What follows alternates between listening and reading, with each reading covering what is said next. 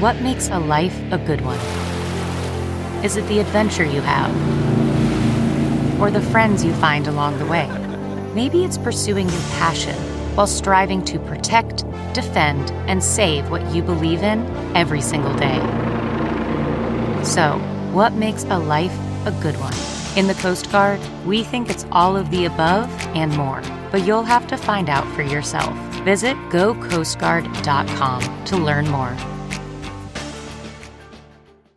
CarMax is putting peace of mind back in car shopping by putting you in the driver's seat to find a ride that's right for you. Because at CarMax, we believe you shouldn't just settle for a car, you should love your car. That's why every car we sell is CarMax certified quality so you can be sure with upfront pricing that's the same for every customer. So don't settle. Find love at first drive and start shopping now at CarMax.com.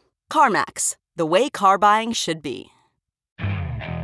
Okay, picture this. It's Friday afternoon when a thought hits you. I can spend another weekend doing the same old whatever, or I can hop into my all new Hyundai Santa Fe and hit the road.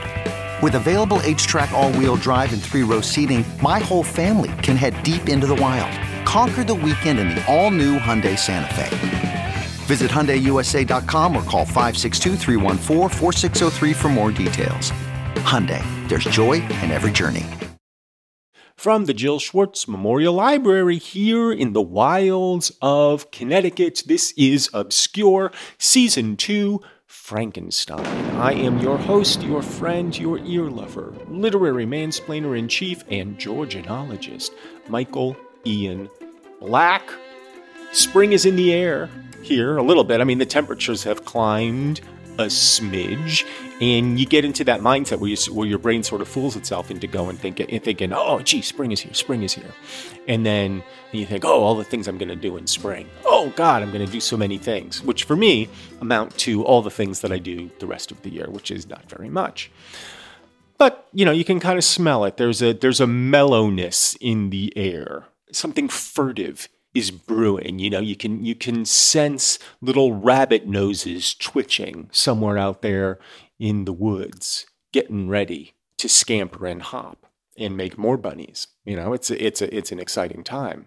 Sort of. I mean, we're in early March. I don't know that spring is coming. It might get cold again. It might snow again. But the inevitability of the season is upon us.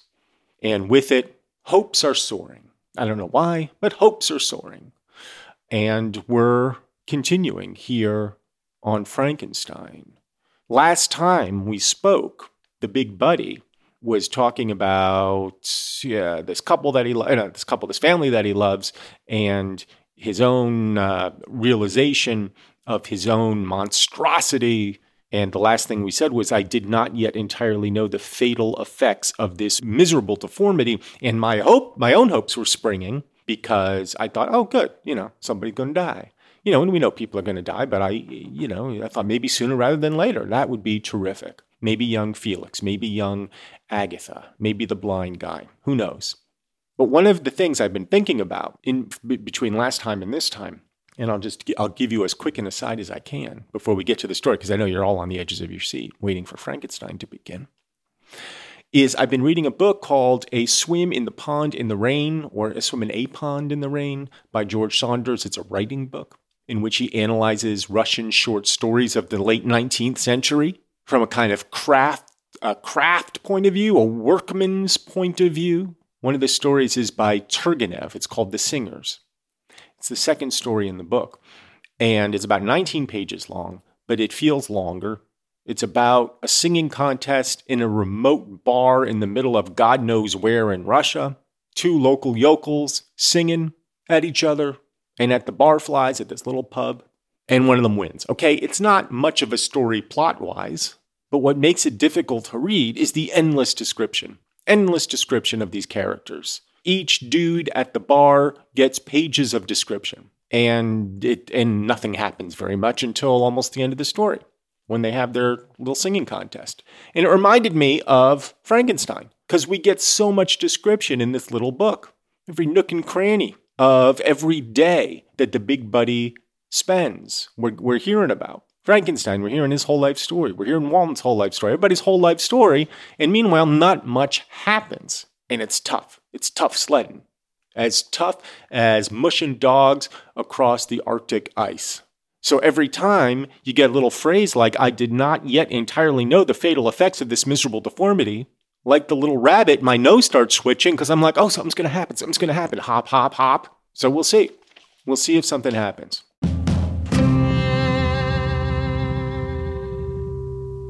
As the sun became warmer and the light of day longer, the snow vanished, and I beheld the bare trees and the black earth. From this time, Felix was more employed, so it's spring is spring in there too, you know, out there on the Alps. And the heart moving indications of impending famine disappeared. Their food, as I afterwards found, was coarse, but it was wholesome, and they procured a sufficiency of it. Several new kinds of plants sprang up in the garden which they dressed, and these signs of comfort increased daily as the season advanced. The old man, leaning on his son, walked each day at noon when it did not rain, as I found it was called when the heavens poured forth its water. This frequently took place, but a high wind quickly dried the earth, and the season became far more pleasant than it had been. Just like the big buddy, you know, we're emerging from the long cold winter here in the wilds of Connecticut and the rains have not yet started, but they're coming. And, you know, soon the, uh, what are the first plants that come up? The daffodils? Is that what they are? Crocuses? I don't know. Some plant, some plant will come up. Mary, what's the plant that comes up? Is it crocuses or is it daffodils, Mary? My mode of life in my hovel was uniform. During the morning, I attended the motions of the cottagers, and when they were dispersed in various occupations, I slept. The remainder of the day was spent in observing my friends. When they had retired to rest, if there was any moon or the night was starlight, I went into the woods and collected my own food and fuel for the cottage. When I returned, as often as it was necessary, I cleared their path from the snow and performed those offices that I had seen done by Felix. I afterwards found that these labors, performed by an invisible hand, greatly astonished them, and once or twice I heard them, on these occasions, utter the words, Good Spirit, wonderful, but I did not then understand the signification of these terms. Again, I say, as I did last time, you know, now he's not just bringing them firewood, he's shoveling the walk, you know, he's he's taking out the little thing from the car and brushing off the windshields. You know, he's bringing in the mail, he's fixing the drain pipes. He's doing all this stuff and the kids in the cottage are like, "Oh, how sweet. We got a good spirit living among us doing this stuff." Instead of going, "Who the fuck is trampling around our home fixing up our shit. Especially because if it's as snowy as they say it is, they would have seen the footprints, wouldn't they? The, the big buddy isn't covering up all his footprints. How could he? He couldn't. So they would have seen evidence of a monster among them. Or let's just say, you know, this good spirit, a great spirit, and here I use the term great to refer to size, a great spirit living among them like Bigfoot, like Harry and the fucking Hendersons doing good deeds. I never saw Harry and the Hendersons, but it's a movie about a Bigfoot, and it becomes part of the family. Everybody loves the Bigfoot. Well, that's what the Big Buddy is, except they haven't identified their own particular Sasquatch. They just know that good shit just keeps happening to them, and I guess maybe they don't want to rock the boat. But it would freak me out. I would be startled every morning to find my sidewalk cleared from snow. I'd be delighted, don't get me wrong, because just like Felix, I don't like shoveling the snow. I don't like milking the cows. I don't like churning the butter, but I do it. And if somehow my butter got churned without me knowing how it happened, I would immediately suspect Sasquatch. And I don't know why they don't do the same. Although I guess maybe in the Alps, they, oh no, I was going to say they have Yeti, but I don't know that they do. That's an Asian thing, or I don't know what it is. I don't know where Yeti comes from. Just seems to be in the snowy peaks everywhere you look. There's a Yeti. So they got to be thinking, Yeti, what are you doing? Yari and the Hendersons. I switched the H to a Y because Yeti begins with Y. My thoughts now became more active, and I longed to discover the motives and feelings of these lovely creatures. I was inquisitive to know why Felix appeared so miserable and Agatha so sad. I thought, foolish wretch, that it might be in my power to restore happiness to these deserving people.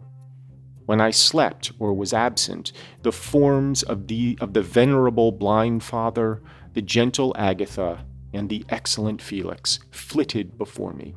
I looked upon them as superior beings who would be the arbiters of my future destiny. I formed in my imagination a thousand pictures of presenting myself to them and their reception of me. I imagined that they would be disgusted until, by my gentle demeanor and conciliating words, I should fin- win, first win their favor and afterwards their love. Conciliating, not conciliating, conciliating. And afterwards, their love. Well, that's how I envision it going too, right? You know, uh, Big Buddy knocks on the door and says, you know, and they scream, and they're like, and Big Buddy's like, whoa, whoa, whoa, whoa, whoa. Who do you think's been shoveling your walk all this time? Me, Big Buddy. Who do you think's been bringing in the firewood? Me, Big Buddy. Who do you think's been churning your butter? Me, Big Buddy. And then they're like, oh, it was you the whole time. We love you, Big Buddy. And he's like, I love you too. And then they hang out together. That's how I envisioned it going. You know, he'd sit down with the blind father first and and he'd say something like, you know, play play me your instrument, old man. I'm here to speak with you. And, and because the blind father couldn't see him, he'd be like, yeah, it's Big Buddy, sweet. And then when the kids came home and they saw his gentle d- demeanor and conciliating words, they'd be like, we love you, Big Buddy. But you know, it, it, that may not happen.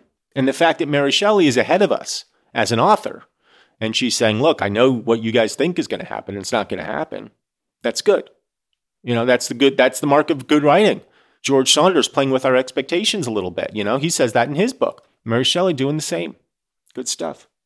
These thoughts exhilarated me and led me to apply with fresh ardor to the acquiring the art of language. My organs were indeed harsh, but supple. And although my voice was very unlike the soft tone music of their tones, yet I pronounced such words as I understood with tolerable ease.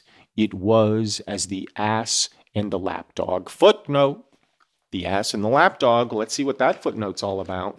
Um, turning to the back, looking at our footnotes. What chapter are we in? Chapter 4.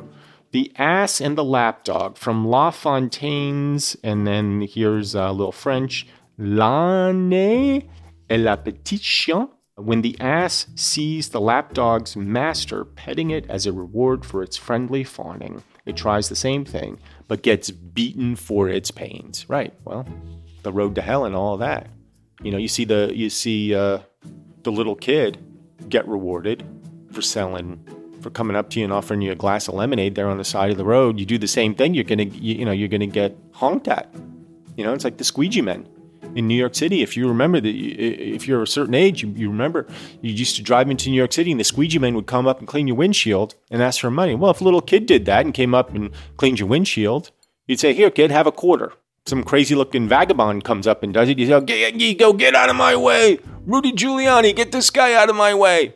And Rudy Giuliani comes and gets him out of your way. That's why he's America's mayor. Love that guy. The pleasant showers and genial warmth of spring greatly altered the aspect of the earth. Men who before this change seemed to have been hid in caves dispersed themselves and were employed in various arts of cultivation. The birds sang in more cheerful notes, and the leaves began to bud forth on the trees. Happy, happy earth, fit habitation for gods, which so short a time before was bleak, damp, and unwholesome. My spirits were elevated by the enchanting appearance of nature. The past was blotted from my memory, the present was tranquil, and the future gilded by bright rays of hope and anticipations of joy. End of chapter 4. Well, we can hear the foreboding, can we not? We know the creature's optimism is sure to be met like the ass by beatings from his master. So we're thrilled. We're looking forward to that fatal encounter. Maybe he'll wipe out the whole family. That would be great. Well, let's take a little break before we delve into chapter five, and we'll find out what bloody mess awaits us back in a moment. Back on Obscure, awaiting a bloody mess, hoping for a bloody mess, looking for a massacre that never seems to come. But spring is coming. Hope is eternal, as they say. And who knows, maybe this will be the chapter where a rampage begins. Frankenstein takes Felix's arm and beats the old man to death with it. Who knows? I'm just looking for horror at this point. You know, you give me the big wind up, guys. I'm looking for I'm looking for the for the pitch right down the middle of the plate, something I could swing at. Something meaty I can get my teeth into. I'm mixing up metaphors and I don't care. I'm not the writer here. Mary Shelley, you're the writer. You tell me. You tell me, Mary what's going to happen. Well, let's take a break, and uh, when we come back, more reading of book.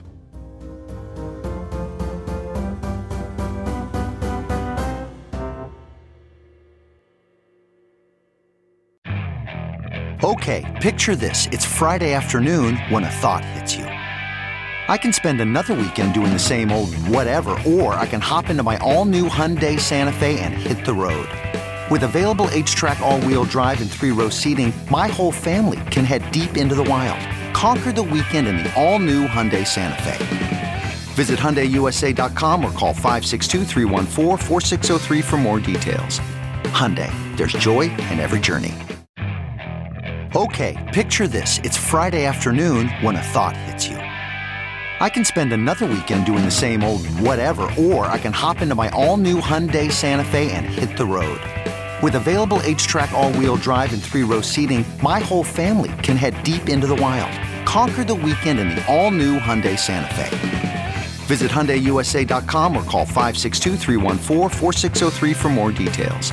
Hyundai, there's joy in every journey. Welcome to Fail Better, David Duchovny's new podcast with Lemonada Media. On Fail Better, David, who has experienced both low and high profile failures throughout his life, explores the vast world of failure, how it holds us back, propels us forward, and ultimately shapes our lives. Each week, he'll chat with guests like Ben Stiller, Bette Midler, and more about how our perceived failures have actually been our biggest catalysts for growth, revelation, and even healing. Through these conversations, he hopes listeners can learn how to embrace the opportunity of failure and fail better together. Fail Better is out now wherever you get your podcasts.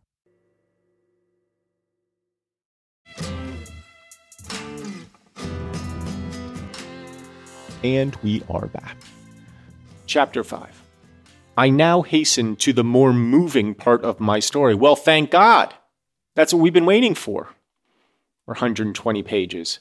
I now hasten to the more moving part of my story. I shall relate events that impressed me with feelings which, from what I had been, have made me what I am.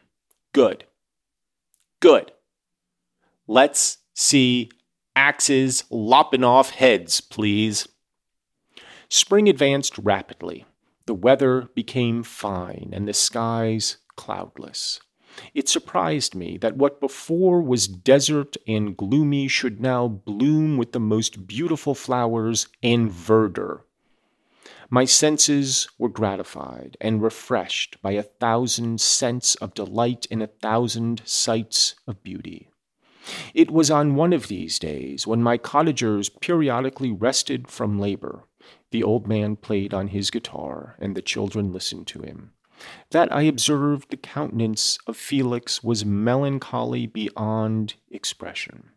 He sighed frequently, and once his father paused in his music, and I conjectured by his manner that he inquired the cause of his son's sorrow.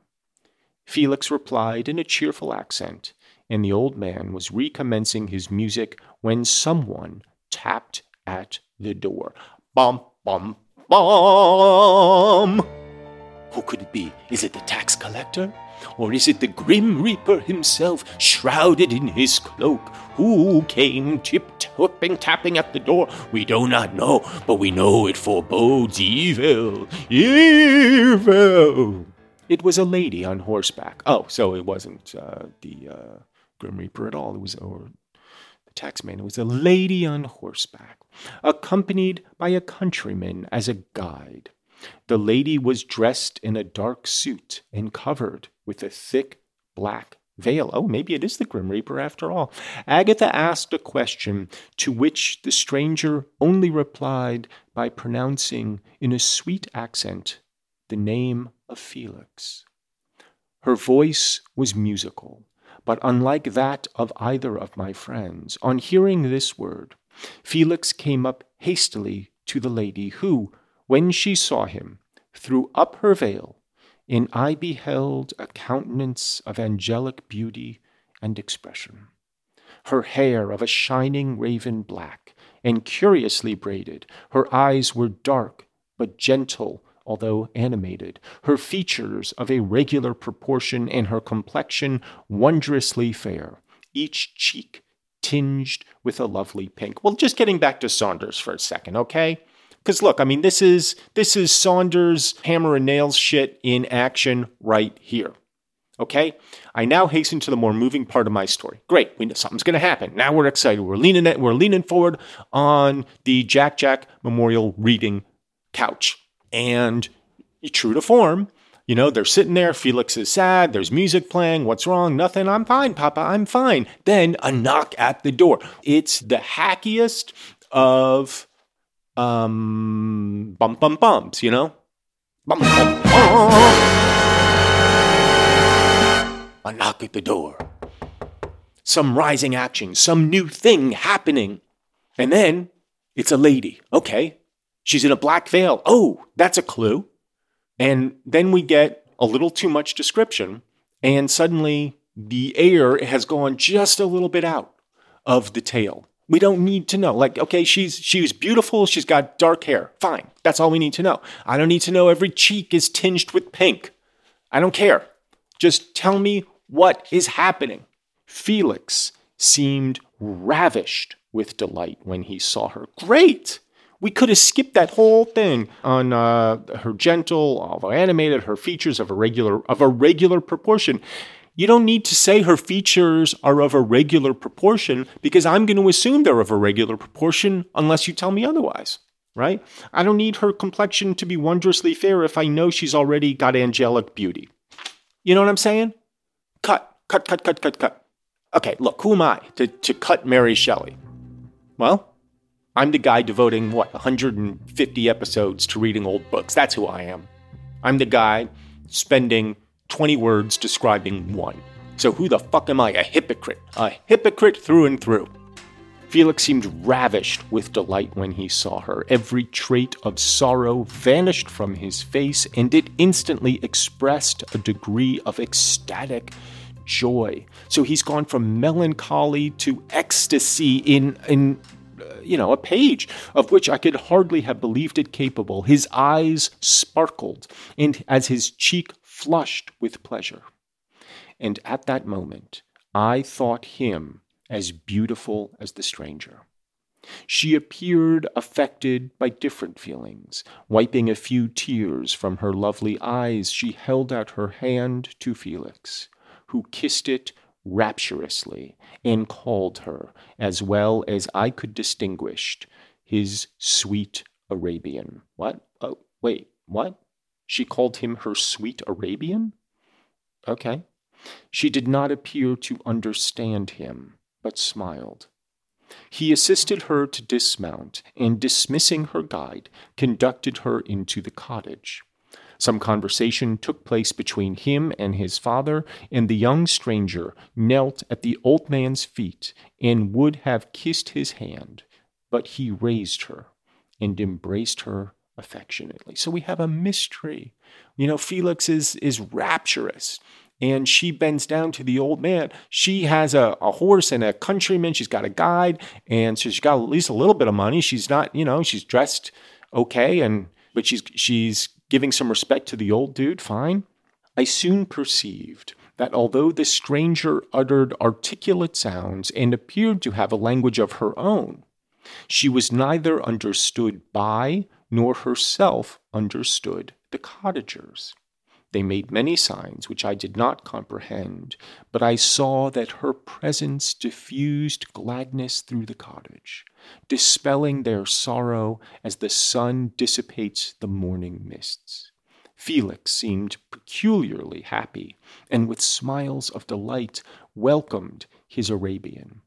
Agatha, the ever gentle Agatha, kissed the hands of the lovely stranger, and pointing to her brother, made signs which appeared to me to mean that he had been sorrowful until she came, which we know to be true. Some hours passed thus, while they, by their countenances, expressed joy, the cause of which I did not comprehend.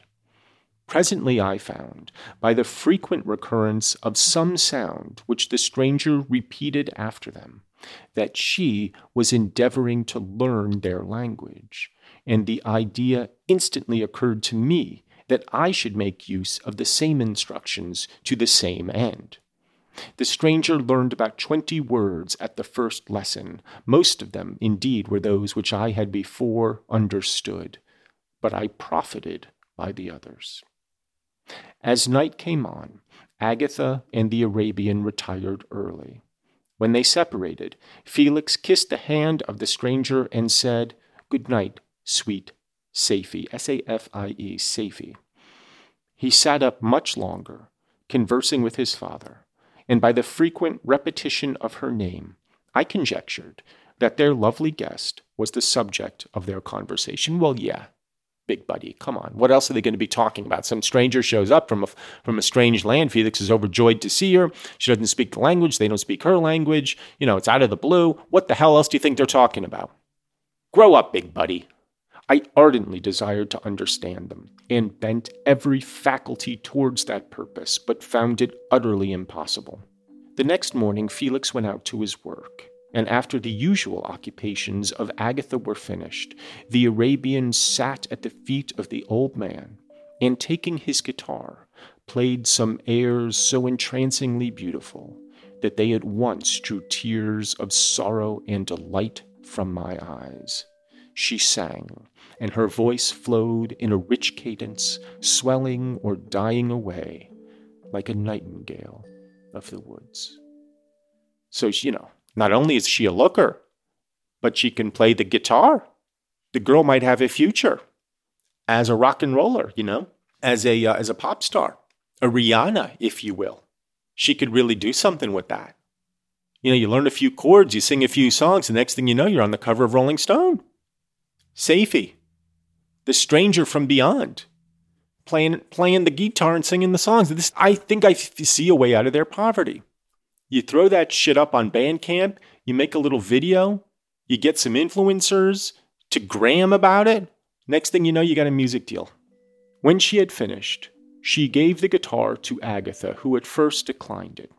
She played a simple air, and her voice accompanied it in sweet accents, but unlike the wondrous strain of the stranger, the old man appeared enraptured and said some words which Agatha endeavored to explain to Safie, and by which he appeared to express that she bestowed on him the greatest delight by her music. The days now passed as peaceably as before, with the sole alteration that joy had taken place of sadness in the countenances of my friends. Safie was always gay and happy. She and I improved rapidly in the knowledge of language, so that in two months I began to comprehend most of the words uttered by my protectors. In the meanwhile, also the black ground was covered with herbage, and the green banks interspersed with innumerable flowers, sweet to the scent and the eyes, stars of pale radiance among the moonlight woods, the sun became warmer. Then, yes, we, we know what spring is like.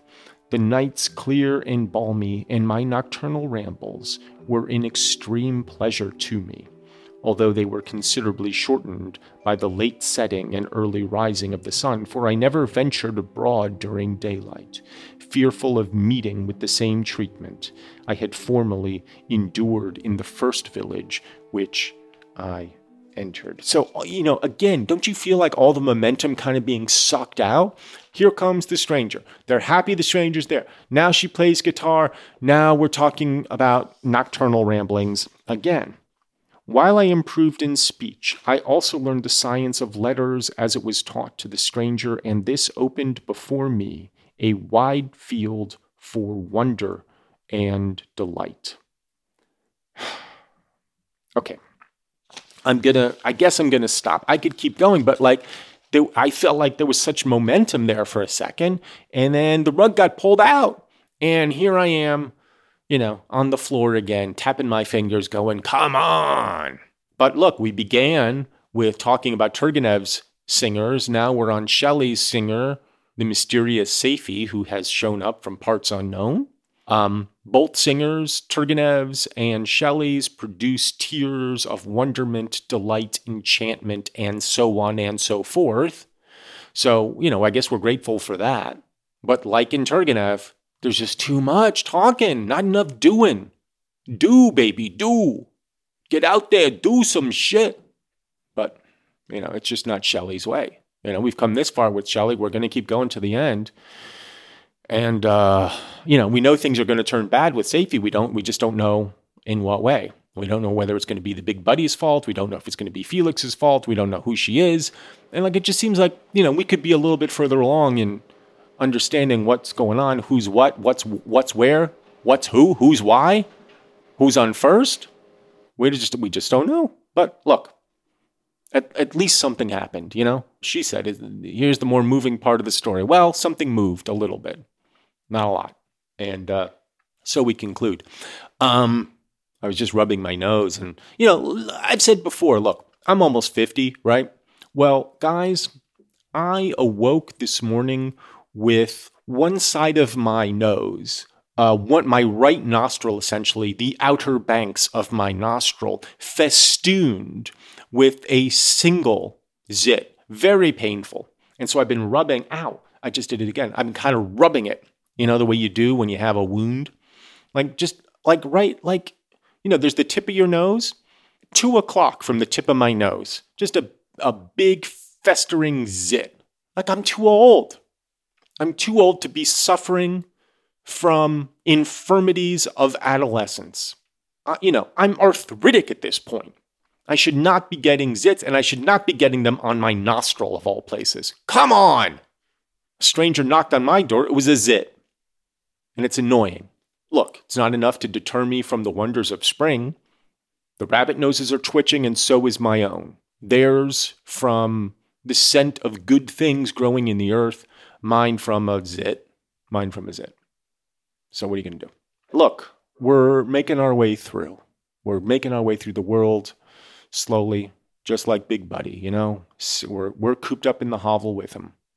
And we're just waiting we're just waiting. That's all. We're learning the language and we're waiting. We met Safi. Great. Great. You know, if she wanted, what she could have done is had a little sex scene. She could have had a little sex scene between Felix and Safi because it seems like maybe they're in love. That would have been something, a little erotica, you know? We know Mary Shelley's into orgies. A little erotica would have been fine. She had one orgy that we know of. Maybe there were more. I don't know. But she's a free lover. That's her whole thing. That's what I'm learning about Mary Shelley and the and, and Percy Shelley and you know all the Shelleys of the time. Free love, free booze, opium, heroin, whatever. Like get your rocks off. What else is there to do in the 18th century? Get your rocks off. She could have had a little getting your rock off thing going on there with Safi. You know, they wandered out to the garden. Before they knew it, they were tumbling around in in in the carrots. But you know, she didn't. She showed restraint. I suppose that's admirable. All right. Next time, hopefully, something will happen with the musical Safi. She'll get a record deal. Uh, they'll go on tour. It'll be exciting. There'll be arenas. And then we'll really get into the sex, drugs, and rock and roll. But until then, I wish you adieu.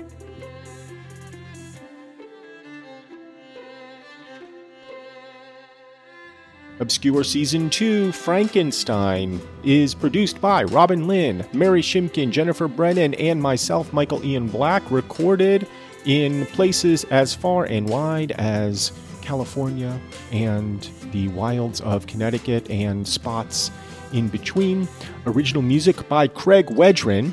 Join us at patreon.com slash Michael Ian Black, where starting at $5 a month, you can support this podcast and get access to all kinds of obscure goodies, including early episodes and writings and musings. There's also bonus podcasts. There is our semi-regular book club.